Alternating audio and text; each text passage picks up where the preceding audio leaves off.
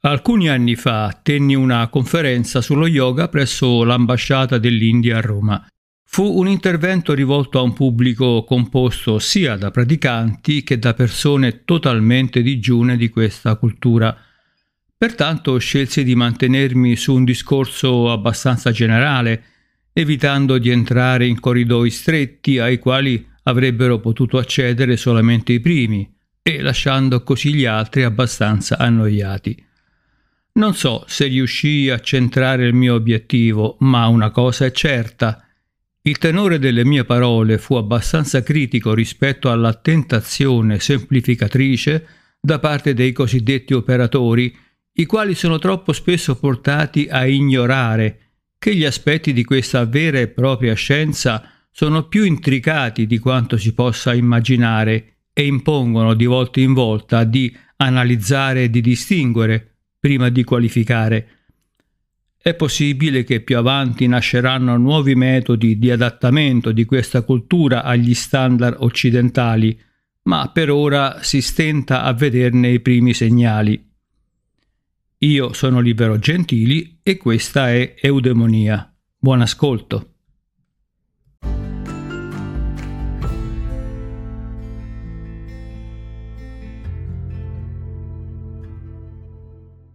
Il secolo scorso ha visto il ruolo dello yoga, così come lo conosciamo, e di tutta eh, la sua filosofia, passare da chiave di volta della eh, cultura asiatica a fenomeno globale.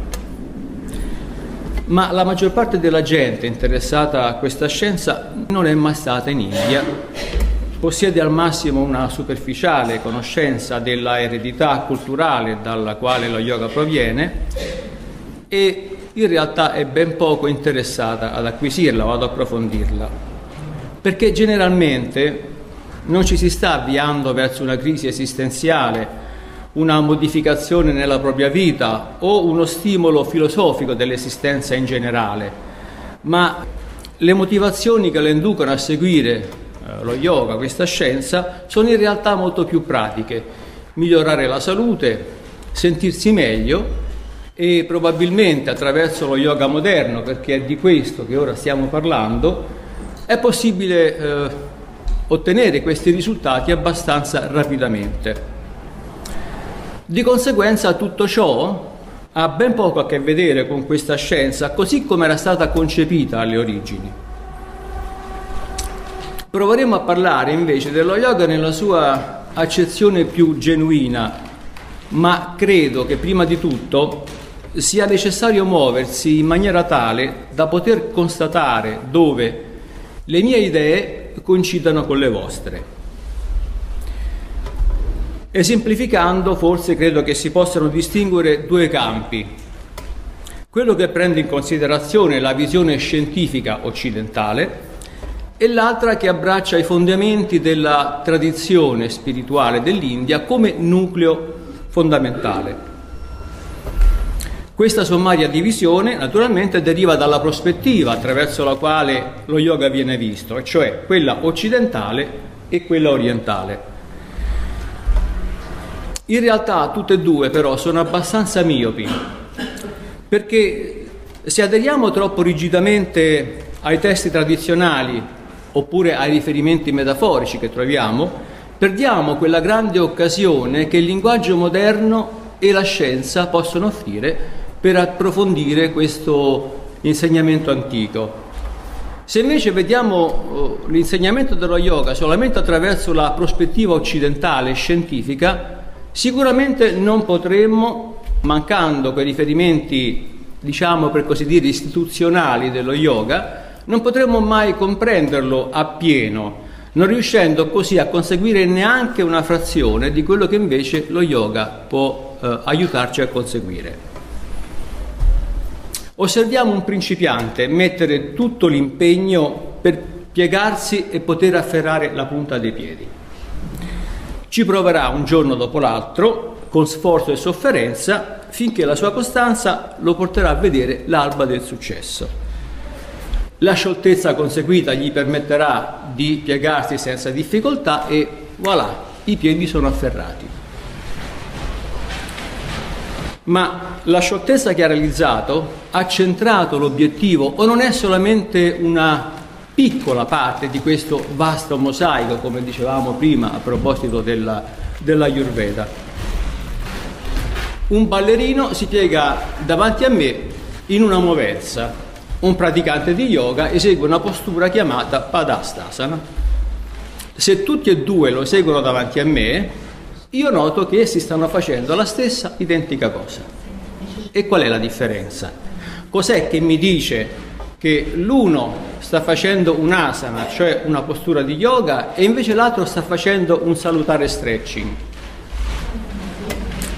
Di fronte a questa palese similitudine, spesso si risponde con un certo malcelato imbarazzo, dove lo yoga comincia a diventare un po' fumoso, sfocato, caliginoso, tentando di prendere termini che vogliano, con una certa difficoltà, delineare un quadro pseudoscientifico. Oggi lo yoga è entrato a far parte della cultura già ossessionata dall'arte del corpo perfetto, e questa nuova forma esotica dell'insegnamento, con la sua facile etichettatura mistico-spirituale, è uno sciocco e arretrato rimpiazzo dell'aerobica. E già da svariati anni ha dominato la hit parade della moda del fitness. L'aerobica, che conosciamo tutti come pop fitness, è andata via via sbiadendo nell'arco dell'ultimo decennio ma gli spazi non sono stati completamente eliminati, non sono completamente spariti, perché molti sono stati opportunamente convertiti in studi di yoga. Gli step in fondo alla sala sono stati sostituiti dai materassini arrotolati. Le pareti già dipinte con toni vivaci, brillanti, sono state ricoperte da tinte a toni neutri, rilassanti. Le luci fluorescenti sostituite da lampade meno invadenti a basso consumo, il volume dei megawatt drasticamente abbassato e così quegli spazi già vibranti di euforia e di vivacità sono diventati oasi di pace e di tranquillità. E persino l'insegnante è cambiata, adesso non indossa più gli attillati pantaloncini rosa shocking, la fascia dell'Adidas stretta in fronte o i confortevoli scaldamuscoli, e usa solamente tessuti naturali. Ed il suo corpo perfettamente scolpito non lascia e non concede più nulla all'immaginazione. E anche quegli insegnanti di aerobica maschi, anche loro adesso insegnano lo yoga, con la barbetta sempre perfettamente curata e i capelli sciolti sulle spalle. Beh, l'aerobica era trendy, ma lo yoga è definitivamente sexy.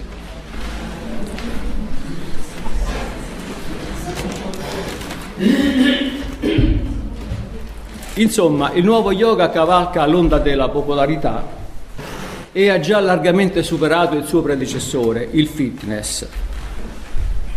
Questa nuova moda ha permeato ogni fessura della cultura moderna, dal fashion ai prodotti di bellezza, dalla salute alla trascendenza spirituale, che è difficile ricordare che questo fenomeno globale possiede un'età che non supera un paio di decenni. Non lo yoga naturalmente, che è vecchio di migliaia di anni, ma le moderne classi di yoga che possono essere frequentate presso tutti i centri fitness di ogni città. Questa esplosione però è avvenuta così rapidamente che ci chiediamo ma come hanno fatto tutti questi maestri ad essere così improvvisamente acculturati nello yoga? quasi come la moda dei jeans a vita bassa che si è impossessata rapidamente dai giovani. Questo fenomeno ci impone quindi una domanda. È questo lo yoga, lo yoga vero oppure un altro mega trend? Il risultato finale di un atterraggio di fortuna? Perché se esso è considerato come un altro modo esotico per tenersi in forma, che sfortunatamente è la regola oggi, ci chiediamo che cosa fosse una volta. Ma questa riflessione pone una domanda ancora più, più importante. Hanno i moderni insegnanti di yoga la conoscenza, il talento i mezzi necessari per mantenersi interessati a questa antica scienza, oppure essa è un'altra mania, avviata per lo stesso motivo ad uno sfortunato destino. Queste considerazioni, mi rendo conto, potrebbero urtare alcuni insegnanti, alcuni loro allievi. Alcuni staranno pensando, ma il mio insegnante di yoga è un vero maestro, anche se proviene dalla cultura del fitness. Naturalmente non si può assolutizzare su questo campo perché esistono sicuramente insegnanti qualificati, ben esperti, così come altri poco affidabili, con una limitata o totalmente assente esperienza in questo campo. L'insegnante affidabile possiede una buona comprensione dello yoga perché ha speso tempo per studiarlo e ha potuto sperimentare ogni cosa prima di proporla. Non è compito da poco e non ha niente a che fare con il diplomato che ha seguito un corso triennale di perfezionamento e di preparazione. Quello è solamente l'inizio, è la scuola dell'infanzia rispetto agli studi accademici.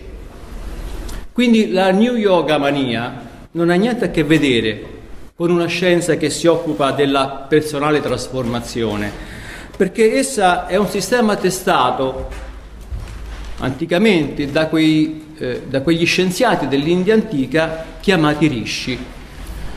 Attraverso la loro personale esperienza scoprirono che questo universo è dappertutto e cosa ancora più importante, chi siamo noi esseri umani e qual è il nostro posto all'interno di questa realtà. Scoprirono di cosa abbiamo bisogno per la nostra salute, per la nostra tranquillità. In sostanza il più esauriente e completo sistema per il profondo cambiamento. Certo, cambiare se stessi non è cosa da poco, specialmente nei tempi attuali è una grossa sfida perché amiamo il moderno stile di vita, amiamo il sapore dei cibi che mangiamo, siamo veramente attaccati agli amici, le relazioni sociali e il tempo libero sono il fondamento della nostra identità. In fondo non vogliamo cambiare nessuna di queste cose, anche se a ben vedere Parecchie di esse sono la principale fonte dei nostri problemi. Allora, più che utilizzare lo yoga come mezzo per cambiare noi stessi, forse è preferibile cambiare lo yoga. Orde di insegnanti appena abilitati, i quali si sono catapultati nella scena in men che non si dica, hanno fatto esattamente questo, e l'unica cosa che essi hanno in comune è la totale mancanza di comprensione profonda della materia. Questa mancanza ha portato ad una continua modernizzazione, una rielaborazione tendente a reinventare una scienza che era ed è già perfettamente eh, realizzata ed è perfetta, appena che avessero avuto modo di conoscerla impiegando il tempo necessario per comprenderla efficacemente, prima ancora di preoccuparsi di migliorarla a modo loro. La maggior parte di associazioni che propongono corsi di formazione assicura che i loro corsi appunto sono rivolti a tutti e non solamente a coloro che sono interessati all'insegnamento ma anche a persone che vogliono semplicemente acquisire qualche conoscenza in più. Ma questi corsi di formazione non sono venduti a costi limitati, ridotti, che tengano conto del budget del signor Rossi, il quale desidera semplicemente avere qualche informazione in più sullo yoga. Allora sarebbe più onesto etichettarli come corsi di apprendimento dello yoga e non corsi di formazione insegnanti ma il numero di persone mosse da, dal desiderio genuino di esplorare questo mondo impallidisce di fronte a quello di persone interessate a conseguire una certificazione delle 200-300 ore di insegnamento. E quindi, nonostante le sue antiche origini e il fatto che lo yoga sia rimasto virtualmente sconosciuto fino a circa una ventina di anni fa in Occidente, improvvisamente sembra che ognuno abbia da dire qualcosa in questa materia. Questo ha suscitato la schiacciante opinione nelle persone che la materia non sia poi così profonda, che essa eh, si, sia semplicemente una delle tante attività per il benessere fisico, attorno alla quale girano principalmente tecniche ed esercizi fisici che richiedono poche ore di addestramento per essere considerati validi. Di conseguenza vediamo insegnanti, migliaia di insegnanti che eh, propagano le loro idee a milioni di entusiasti. Entrando poi in libreria vediamo scaffali letteralmente invasi da pubblicazioni sulla materia, saturando il mercato dell'editoria quasi più del genere fiction. Ma ci chiediamo, questi libri, la maggior parte di questi libri, rende giustizia allo yoga o piuttosto non lo colloca in una dimensione superficiale. Insomma, insegnare lo yoga non è cosa da poco, è una ricerca, insegnare in generale, ma soprattutto insegnare lo yoga, è una ricerca che richiede gran, grande sacrificio, una dedizione non comune, uno spirito di adattamento durante anni di studio e di pratica. Ma quali e quanti possono essere gli incentivi che un serio studioso può intravedere a fronte di questi sforzi? Beh, all'orizzonte sembra che non ce ne siano poi molti, perché chi si lancia in questa eroica direzione per una autentica comprensione, per un autentico interesse, non avrà per questo maggior credito, perché quando il business si confronta con la scelta tra ingaggiare un maestro che ha conseguito un diploma a fronte di 100 ore di insegnamento e chi ha dedicato anni di studio e disciplinato, il primo con il certificato, sicuramente verrà preso in maggiore considerazione. Ma la cosa ancora più eh, ridicola, quindi l'ironia delle cose, è che chi ha dedicato se stesso al genuino approfondimento è proprio colui che viene guardato con sospetto. Lo yoga della New Age potrà tenere sul mercato ancora per breve tempo, ma non durerà a lungo, non durerà per sempre, perché se esso continua ad essere privo della sua reale sostanza, seguirà la medesima sorte della moda e delle tendenze e la gente si stancherà di esso orientandosi verso cose più interessanti ed è ciò che gli uomini hanno sempre fatto. Un insegnante quindi come minimo deve avere la consapevolezza e il dovere che lo yoga non si estende semplicemente a pratiche fisiche, ma include anche un orizzonte, uno sguardo in profondità nell'animo dell'uomo. E quindi chi non si è limitato ad una conoscenza superficiale sicuramente saprà, immaginerà che in questa scienza c'è molto di più che un semplice stretching. Però che cosa sia questo più è una domanda la cui risposta non affiora così spontaneamente. In effetti ciò che avviene esattamente a livello dello yoga non è proprio chiaro alla maggior parte dei praticanti. Solitamente abbiamo vaghi riferimenti come energia o alcune affermazioni come equilibrio del corpo e della mente e, e altre affermazioni del genere. Gli insegnanti poi introducono un'area di charme mistico nei loro corsi, senza però approfondire eh, riferimenti più specifici dal punto di vista spirituale e senza impegnarsi troppo sul fronte ideologico. Ma questo ci aiuta a trarre onestamente qualcosa di più dalla pratica?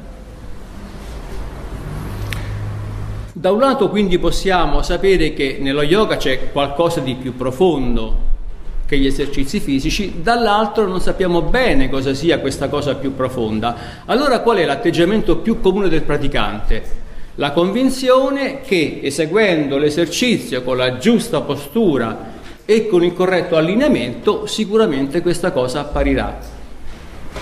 Ma forse non è così perché differenziare gli esercizi di yoga dai comuni semplici esercizi richiede la sua conoscenza sia a livello fisico sia a livello filosofico. Esso è in parole semplici un sistema per eh, la salute fisica, mentale, emotiva, spirituale ed in effetti include non solamente tecniche e pratiche fisiche ma anche orientamento nell'alimentazione e soprattutto stile di vita. In senso più ampio, insomma, lo yoga è una scienza che fornisce una via logica, graduale, per comprendere meglio noi stessi e la realtà nella quale viviamo. Se abbiamo una certa esperienza, e probabilmente tra voi ce ne saranno, sappiamo quanto sia eh, utile per ridurre lo stress, per abbassare i livelli di tensione, probabilmente confidiamo che esso ci aiuti a vivere sani e più a lungo. Il suo reale obiettivo però è quello di aiutarci a crescere attraverso un processo consapevole. Questo potrebbe sembrare un po' presuntuoso, ma gli antichi risci, gli antichi saggi, sistemarono l'asta piuttosto alta per se stessi quando decisero che il loro salto doveva essere non inferiore alla piena realizzazione delle potenzialità dell'essere umano. Il risultato del loro lavoro fu la scienza dello yoga, la scienza rivolta alla consapevole accelerazione dell'evoluzione umana. La prima cosa che impariamo avvicinandoci a questa scienza è che il termine deriva dalla radice sanscrita yuji, il cui significato principale è unire, unificare, ma badate bene, c'è anche un altro significato che non viene quasi mai preso in considerazione ed è preparare, rendere adatto. La visione orientale è basata sulla comprensione che il tutto conoscibile, ogni cosa che cade sotto l'esperienza dei nostri sensi, è solamente un unico riflesso, un solo riflesso della stessa sorgente indefinita. Nella sostanza, quindi, ogni cosa, sia essa reale o irreale, visibile o invisibile, è in ultima analisi inseparabile. Un po' quello che ci diceva la dottoressa Nancy a proposito della Ayurveda. Così lo stato di unione dello yoga, che è sua, il suo significato principale, non è che una naturale conseguenza di questa visione e la sua pratica una naturale via per realizzare questa natura indefinita. Come occidentali potremmo impiegare parecchio per comprendere questo concetto. Forse a livello intellettuale possiamo riuscire a capirlo, a comprenderlo, ad afferrarne l'idea, ma nel più profondo la nostra visione, sul, basandosi sulle molteplici relazioni quotidiane, rende questa realizzazione veramente difficoltosa, se non impossibile, perché la nostra la nostra intera esistenza, almeno come occidentali, è basata su un individuale separato sé. Mentre l'unione a cui si riferisce lo yoga è più una riunione del più basso mondano sé con la più alta coscienza universale, che gli indiani chiamarono moksha, liberazione, o se preferite, uh, kevalia, samadhi, che sono pressappoco la stessa cosa, hanno lo stesso significato. Questi obiettivi rappresentano per la maggior parte di noi un lungo percorso, proprio in quanto proveniamo da una cultura che possiede occhi assolutamente differenti per vedere le cose. E questi occhi non ci consentono di esplorare la vita da un'altra prospettiva. Ma a mio avviso credo che la difficoltà maggiore per ognuno di noi sia quella di saper mediare questa prospettiva affascinante, intrigante, attraente con la quotidianità che inevitabilmente ci condiziona attraverso le convinzioni e le opinioni politiche, religiose, le attitudini morali e filosofiche della vita con le quali dobbiamo convivere ogni giorno. Ma come disse più di duemila anni fa Epitteto, gli uomini non sono disturbati dalle cose, ma da come essi le vedono. Circa 2500 anni fa un saggio chiamato Patanjali scrisse 196 brevi aforismi, tracciando così il processo dello yoga. Questo antico, testo, chiamato Yoga Sutra, classifica otto distinti passaggi del percorso, e cioè yama, morale, niyama, etica, quindi un comportamento generale, asana, posture, quelle che conosciamo più di tutte le altre, per la maggior parte di noi. Pranayama, scienza del respiro, e dopo questo mio breve intervento faremo un'esperienza comune sul respiro. Pratyahara, ritiro sensoriale. Dharana, concentrazione. Dhyana, meditazione. E Samadhi, assorbimento la meta finale di questo lungo percorso, che parte dalla condizione etica, dal comportamento, via via attraverso eh, lo sviluppo di una consapevolezza maggiore della nostra integrazione fisica, poi emotiva e intellettuale, via via andando verso quei livelli che, come abbiamo già accennato prima, ci riuniscono a questa natura indefinita, attraverso la quale facciamo parte tutti di un unico contesto e preso in questa condizione, in quest'ottica, si giustifica il termine unione, quello che è più comunemente eh, conosciuto appunto eh, nello yoga, ma anche, e io tengo a precisare questo, lo stesso termine come preparazione, predisposizione. Ora, di questi otto livelli che vi ho detto, i primi appartengono a quello che tradizionalmente si riferisce eh, viene riferito come Hatha Yoga e che la maggior parte delle persone conoscono.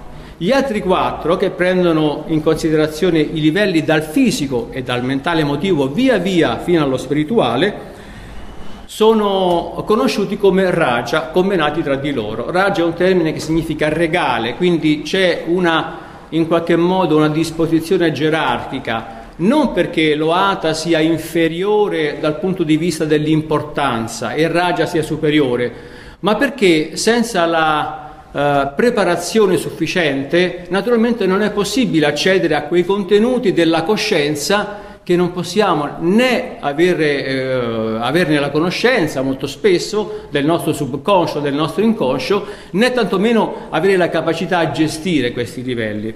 Quindi eh, Ata e Raja sono le due estremità di uno stesso asse.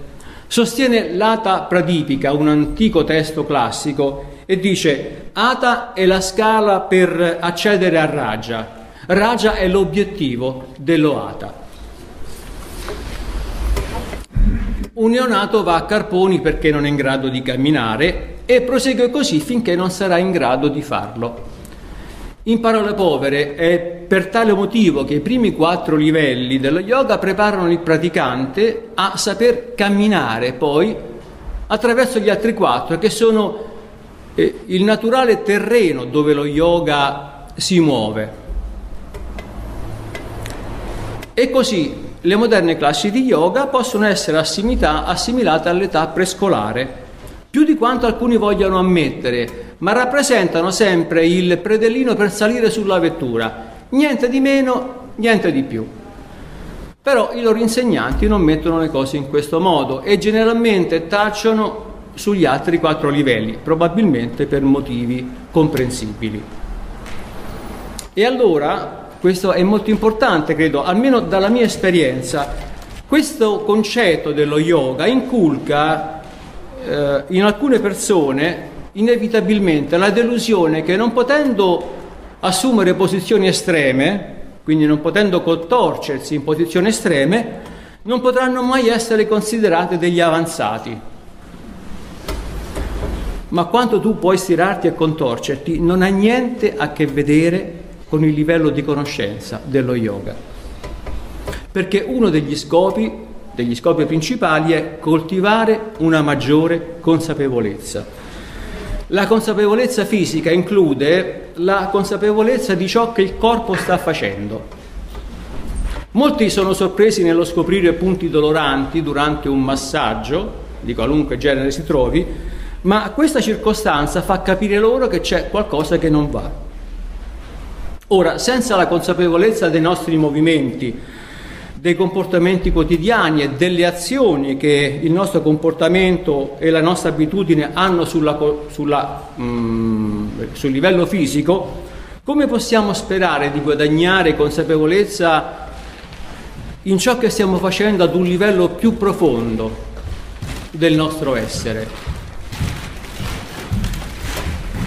Quindi lo yoga fornisce parecchi mezzi per creare una maggiore consapevolezza a livello fisico, grossolano, il che ci aiuta a saper coltivare il successivo livello, quello delle emozioni.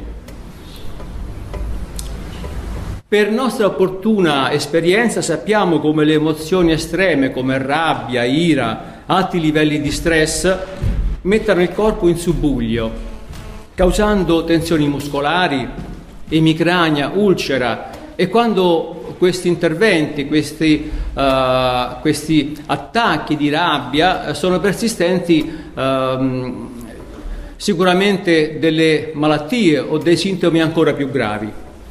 E persino la, medic- la, la medicina moderna afferma che sintomi a livello fisico non possono essere risolti solamente, esclusivamente con mezzi fisici, che il complesso emotivo mente-corpo non può essere curato solamente con metodi fisici.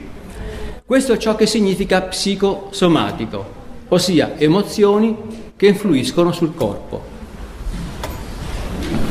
Il secondo passaggio dello yoga, quindi, comporta lo sviluppo di una maggiore comprensione di come le emozioni influiscono su tutti i livelli del nostro essere. Prendere cioè consapevolezza di esse non appena appaiono, in modo tale da poterle trattare in maniera più evoluta. Le nostre emozioni, quindi, come abbiamo visto, influiscono sul corpo e il corpo a sua volta influisce sulle emozioni. La mente può controllare tutte e due. Imparare come la mente agisce è il terzo passaggio dello yoga, ci stiamo spostando in maniera abbastanza rapida. Ora, la mente possiede due dimensioni, utilizzando termini tecnici, termini in gergo naturalmente. Quella conscia, manas, che sicuramente è un termine che molti di voi che praticano conosceranno, e quella inconscia, citta. La dimensione subconscia della mente non ha una consapevolezza, essa semplicemente reagisce agli ordini delle emozioni. La mente cosciente, tuttavia, può controllare tutte e due, ed è in grado di riconoscere ciò che sta realmente succedendo a livello inconscio. Può scoprire cioè perché certi stimoli ci spingono ad agire o semplicemente a reagire in un certo modo. Questo processo nello yoga viene definito svadhyaya e questo livello di consapevolezza è cruciale per la personale trasformazione. Il più alto livello di consapevolezza, come abbiamo visto dalla elencazione precedente, è chiamato samadhi. È in un certo modo la consapevolezza della stessa consapevolezza. Sembrerebbe un gioco di parole, è la diretta esperienza della verità nella nostra essenza. Chiaramente la maggior parte di noi deve fare un lungo cammino prima di arrivare a ottenere tale livello. La moderna tecnologia, che poi ha dato sviluppo a tutte le invenzioni successive, è basata sul principio della polarità. L'idea cioè che i poli opposti di un corpo possiedono una natura altrettanto opposta o contrastante, ad esempio positivo e negativo. Il principio dell'energia universale è conosciuto dalle tradizioni dell'Est fin dai tempi antichi. I taoisti si riferiscono ad essa con i termini yin e yang, la cultura indiana adopera i termini Shiva e Shakti, lo Hatha Yoga adopera le parole Ha e Ta. Ha e Ta sono, rimanendo nel nostro terreno di discussione, nel nostro campo, sono nient'altro che la procedura, il metodo, la via per armonizzare la forza generativa dietro la condizione di benessere. Polarità ed equilibrio sono la formula che opportunamente manipolata, interpretata a tutti i livelli, fisico, mentale, emotivo, spirituale, sta dietro la condizione di benessere integrale, non solamente fisico. Insomma, il successo nello yoga richiede qualcosa di più che le semplici buone intenzioni, come, qualcuno, come alcuni vogliono lasciar credere, perché non c'è oggi scarsità di eh, praticanti entusiasti o di insegnanti. Ciò che manca è la profonda comprensione della materia e delle pratiche. Lo yoga rappresenta una personale ricerca. Possiamo praticare accanto agli altri come avviene normalmente nei corsi, nelle classi di yoga, ma alla fine deve essere un solitario percorso condotto nello spazio sacro del nostro essere. Perché ciò che facciamo ogni giorno costruisce ciò che noi siamo ogni giorno. Le nostre azioni determinano il contenuto della coscienza così come il livello della nostra realtà fisica. Una visita occasionale da un terapeuta non ha importanza quanto, quanto, sia famoso, noto o neanche quanto sia costosa la visita, non può sostituire mai il nostro intervento o sostanzialmente alterare gli effetti. Sono decisivi i metodi salutari che noi realizziamo per noi stessi, non quelli che qualcun altro fa per noi. Questi ultimi sono palliativi, solamente i primi sono importanti e determinanti. Quindi occorre avere la giusta volontà e risolutezza per vivere in armonia. Questo comportamento nel gergo dello yoga è chiamato kratu, ossia intelligenza in azione. Dice un testo antico dell'epoca degli Upanishad, esattamente la Brihadaranyaka Upanishad, come la volontà di un uomo, così la sua azione. Così come la sua azione, tale sarà il cambiamento. I patrimoni che hanno un valore universale ed una eccezionale importanza da un punto di vista culturale o naturale vengono classificati patrimonio dell'umanità e per questo preservati dalla devastazione dell'uomo. Beh, credo che lo yoga a buon diritto debba rientrare tra questi. Grazie.